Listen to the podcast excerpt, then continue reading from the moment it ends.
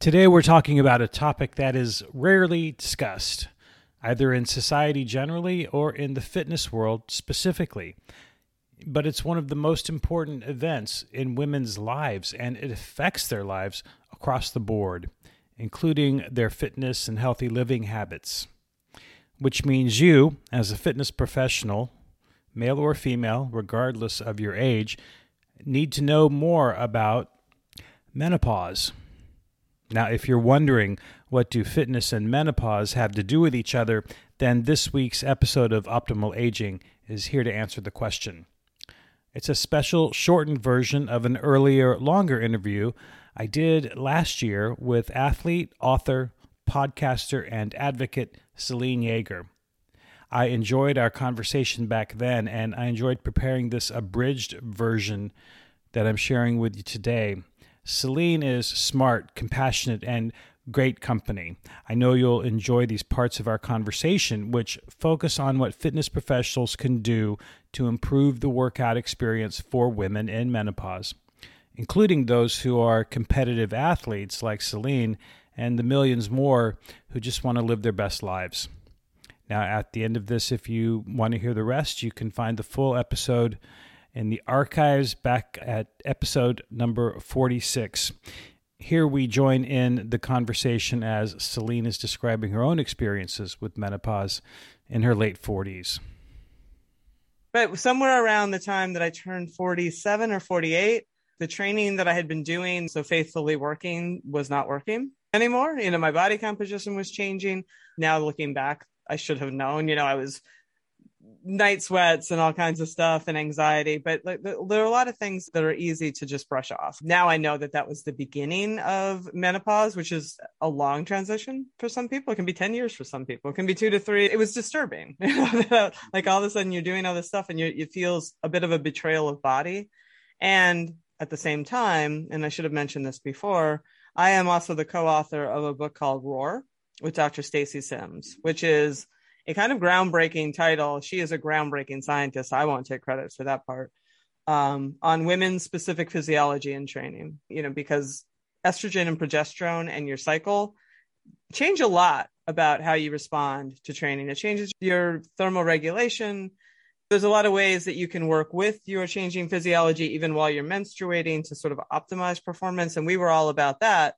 And then a lot of women after that book came out said, You forgot something. Well, we didn't forget it. There was one chapter on menopause, but they made it very clear to us that one chapter was not sufficient. And to be honest, neither of us were in that space personally. Yeah. So we we gave it one chapter. And once I hit that point myself, I was like, yo, Stacy, one chapter, they're right. That's not enough. And I was in the midst of writing that and I was going through these changes and I texted her, I said, I cannot write this book if I can't get it together. I'm like, I'm not feeling okay, you know? And she's like, calm down.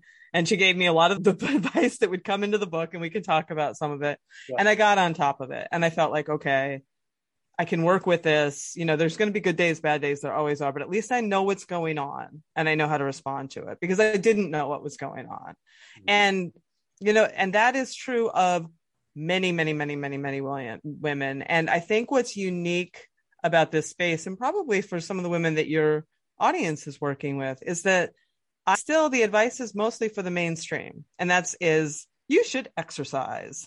And most people in your audience or my audience are already like check got that. I've been exercising since the 80s and it's not working the same way. But there was nothing for people who are actually performance oriented. You know we plugged into a, an audience that was already athletically engaged or at least you know recreationally actively engaged and wanted to continue to be so and wanted to continue to feel good and perform well. This is an, an experience that half the human beings in, alive will go through. And yet i feel like we don't ever talk about it. Maybe maybe totally. do, and i'm just never around but no have- they never really did because it you know why? Because it meant you were old and old in this culture is bad.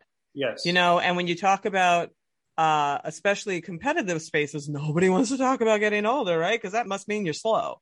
People who are in a performance space or in, or in an active space may be even more sensitive to it because of that stigma that is attached to it that that means slowing down. That means you're old. We're in 2021 and it's still a little radical to be talking about menopause, and that just got to change. And it will change because my generation, women in their 50s, are now in positions of, of platforms and power and where they can use their voices. And they are, you know, they're not having any compunction about doing so.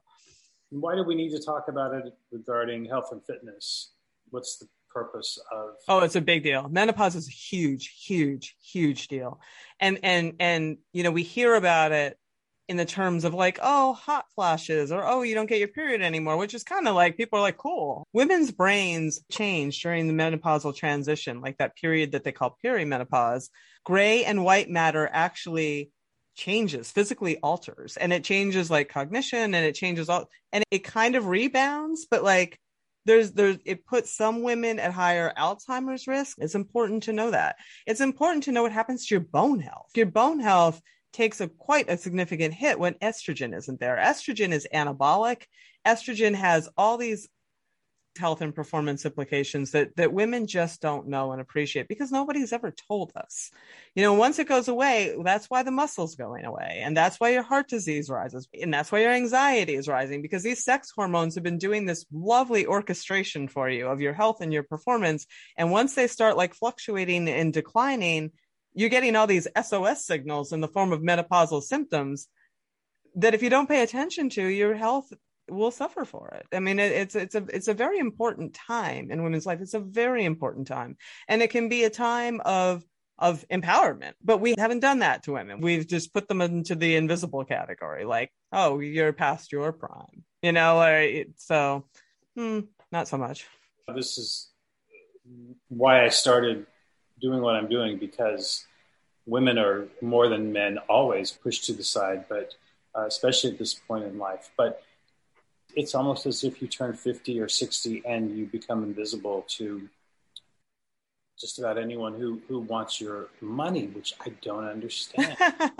it's interesting to hear a man say that because I hear that from the women I talk to all the time. The invisibility thing is huge because you do sort of disappear. Like at least Indiana Jones is still there, but you, but like the women he's with are still 30 well i, I think it's really got to be an ongoing conversation. I'm wondering if you have any thoughts on how fitness professionals can increase their own awareness or be more effective in helping people around menopause and fitness and staying mm-hmm. healthy and feeling good. And like what's the proper role for i own a gym. What's my business? Talking to somebody about menopause educate yourself you know seriously educate yourself. There, there's the woman i was talking about the researcher dr stacy sims has a course menopause for athletes. There are resources because then believe me i get asked every day maybe multiple times where can i find a coach? There are women out there that are hungry for this. They're just like i want somebody who understands what i'm going through and what i need.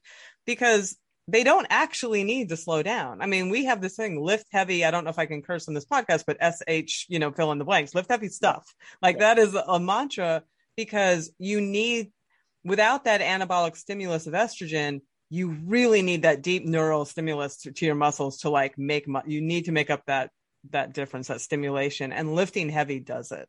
And women, and it helps with bone, like w- women in this age graph, graph demographic need to lift heavy and they need people to teach them. We came up at a time when that meant bulky muscles and now we know it means the opposite, right? There's a whole audience of people who need this, who don't necessarily know how to do it and you can be there for them and you can explain why they should do it and the benefits of it and walk them through it and they will like throw their money at you because they appreciate that somebody actually has done their homework, understands their specific needs, and is helping them be their best and perform their best. We'll be right back after a short break. Hey, everybody wants to bring in more money and to save time, right? Well, our friends at Naamly are here to help you improve your gym's communications with clients and grow your business. Join more than 300 fitness coaches who are doing more business with less work. Naamly helps to systematize and simplify gym operations by centralizing member data and communications so gym owners can increase their customer lifetime value, improve staff efficiencies, and raise the bottom line. This centralized communications tool helps you in lots of ways. It helps you orchestrate referral programs at the push of a button, helps you hold clients accountable with built in two way texting, and it lets you rest assured that all your clients' messages are being handled properly. Schedule a free consultation today at naamly.com slash optimal dash aging dash podcast. That's Naamly, N A A M L Y dot com slash optimal dash aging dash podcast. Back to the show. What about the much larger percentage of the population mm-hmm. who goes through menopause and and has no idea about any of this stuff and wouldn't run a triathlon if you paid them a million dollars and right. doesn't want to be bothered with all of that. What's the message for them and how do we how do we engage them and exercise is super super important for them. They have the most to gain because it's not a marginal gain. It is a big gain. They have they have a lot to gain because uh when you hit menopause specifically you become somewhat more carbohydrate sensitive are resistant in insulin. Mm. I said that the opposite way. Insulin resistant, carbohydrate sensitive. You know, and there's body composition changes and cortisol remains higher. It's harder to bring down. So exercise is really good for all of that stuff. It's really, especially strength training, but all kinds of exercises is the best medicine for many of those changes that women are experiencing at this time. Mm. Women also have brain fog. They have mood disorders they have trouble sleeping exercise helps with all of that. So there's a lot you can offer those women if you and, and speak to them in that language. And it's and getting comfortable to say and even if you don't want to say menopause because that makes you uncomfortable you can always say and sound intelligent by saying women's hormones start fluctuating sometime after 40 and those hormonal fluctuations have huge metabolic and muscular consequences. Like you don't ever have to say the M word to say that. And they never have to feel like you're saying, Am I better? Like, the, never. But you're saying a very simple fact is that the hormonal fluctuations start in women, and that's really important for your health. And let's, you know, work with you to make sure that you can optimize yourself as you as these hormonal changes start to happen in your life. That's simple. You could also say people at midlife. No, that's true. Too. Fair enough. Men, Fair enough. have issues with dropping testosterone. They do. I will. I will. I. I have to say because that is true. But what I think that men don't appreciate as much because I've run into this with male trainers hmm. trying to, I think, ally with menopausal women with that. And the false equivalency there is that when you look at what happens with women's hormones, they fall off a cliff. Like men have a very steady decline with testosterone, but when women hit menopause, it's dramatic. Like it goes from here to like flatline. Yeah. And there's no equivalent to that in what happens with men unless there's a disease process like cancer, right? What else should we say or not say around these topics? Yeah, you know, I think especially in this in this climate diet culture is taking a well deserved beating right now.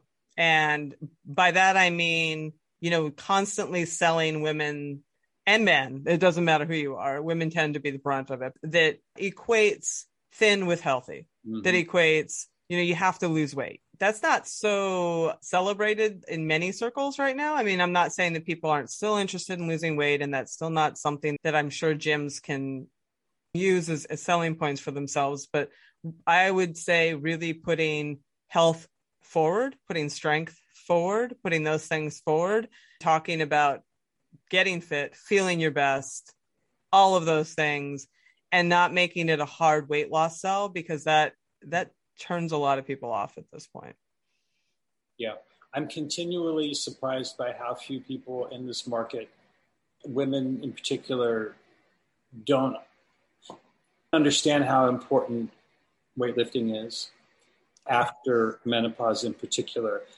It's there's still this persistent idea that weightlifting means young boys who want big muscles. And I'm a 65 year old woman who never wanted big muscles ever. Right. Why in the world right. do you want them now? And right. how do you know? I'm, I'm I write about this all the time. I talk about it all the time. I know, and you can't imagine how doesn't everybody know this by now, right? Like that's how I live my life. I'm like I've been saying this for how many years? How does everyone not know this? Yeah. So how do we? What kind of messaging works with women to help them understand that this isn't about lifting weights like when you were young. You're not going to get big muscles. This is about maintaining your function and your autonomy and your quality of life. And totally. How, um, kind of messaging. Yeah. That's what I get asked a lot. What do I say to people to get them in my gym? there there are a couple i have a couple thoughts on that especially after 50 once these hormone changes happen you are not going I, I, I really dislike the whole bulky muscle thing, but I know it's still mm-hmm. out there and I know it's still a concern. That is just not going to happen. You don't have the hormonal response. What will happen is you are going to feel amazing. Those stairs in your house are going to disappear. You know those stairs that you try to lug that laundry up that's really hard and feels heavier all the time, like someone has turned up gravity? Someone's going to turn down gravity for you. That is what's going to happen. Gravity is going to get turned down. You're going to feel lighter. You're going to feel more energetic. You're going to feel like just more vital. I mean, those are all true. I read a study and I would have to look it up and share it with you, but it was it it scared the bejesus out of me. Like by the age 65, the percentage of women that can't open a jar on their own is gut wrenching. That kind of stuff is real. And weightlifting is so good for your grip strength. You are able to open all those jars by yourselves and lift your own things and and it's a lot of just self-efficacy and self-confidence that will make you feel better and more confident and more visible in this world. Like when you go into a weight room and you see those bars and you pick them up and you're like, I did that. I picked up that weight, right? Something clicks in you. It's very, very good for you mentally, emotionally, psychologically, as well as physically. Yeah. Keeps your bones strong. Keeps bone health is a, is a big deal.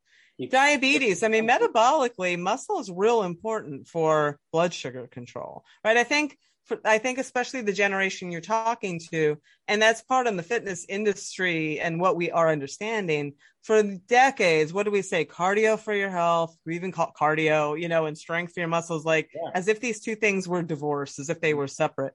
And now we know like strength training is actually the magic for a lot of that stuff, right? It's for a lot of the the blood sugar control and, and the metabolic health. More so even in many ways than quote unquote cardio. Let's take a short break. We'll be right back.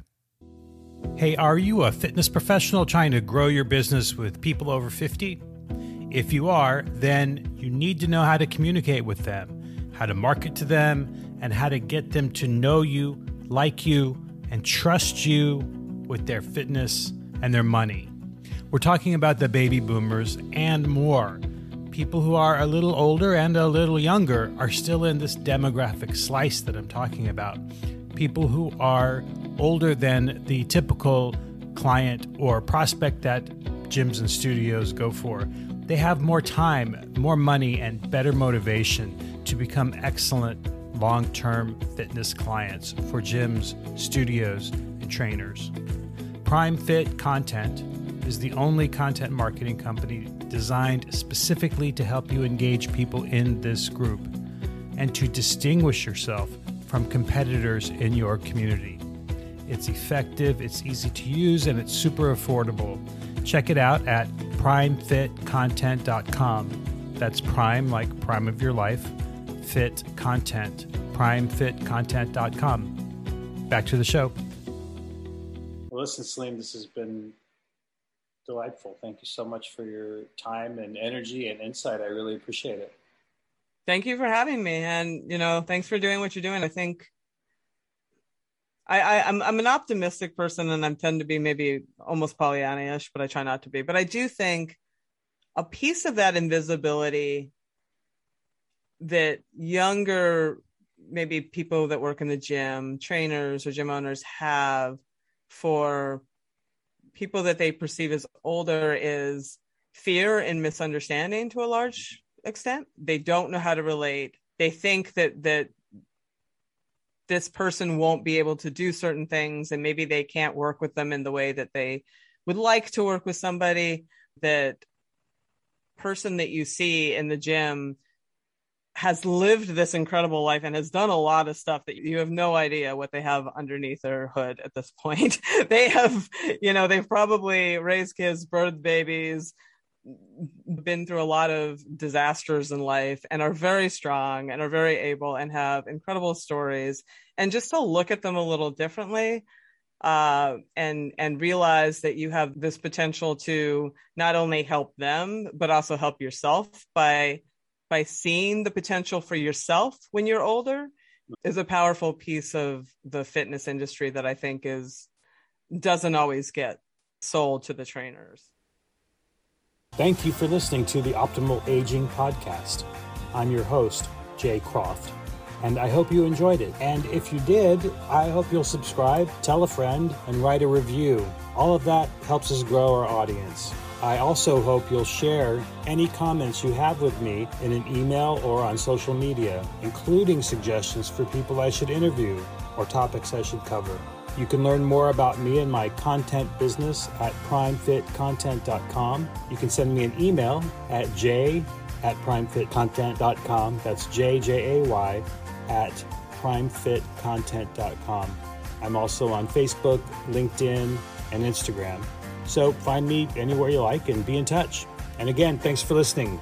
Join us next time.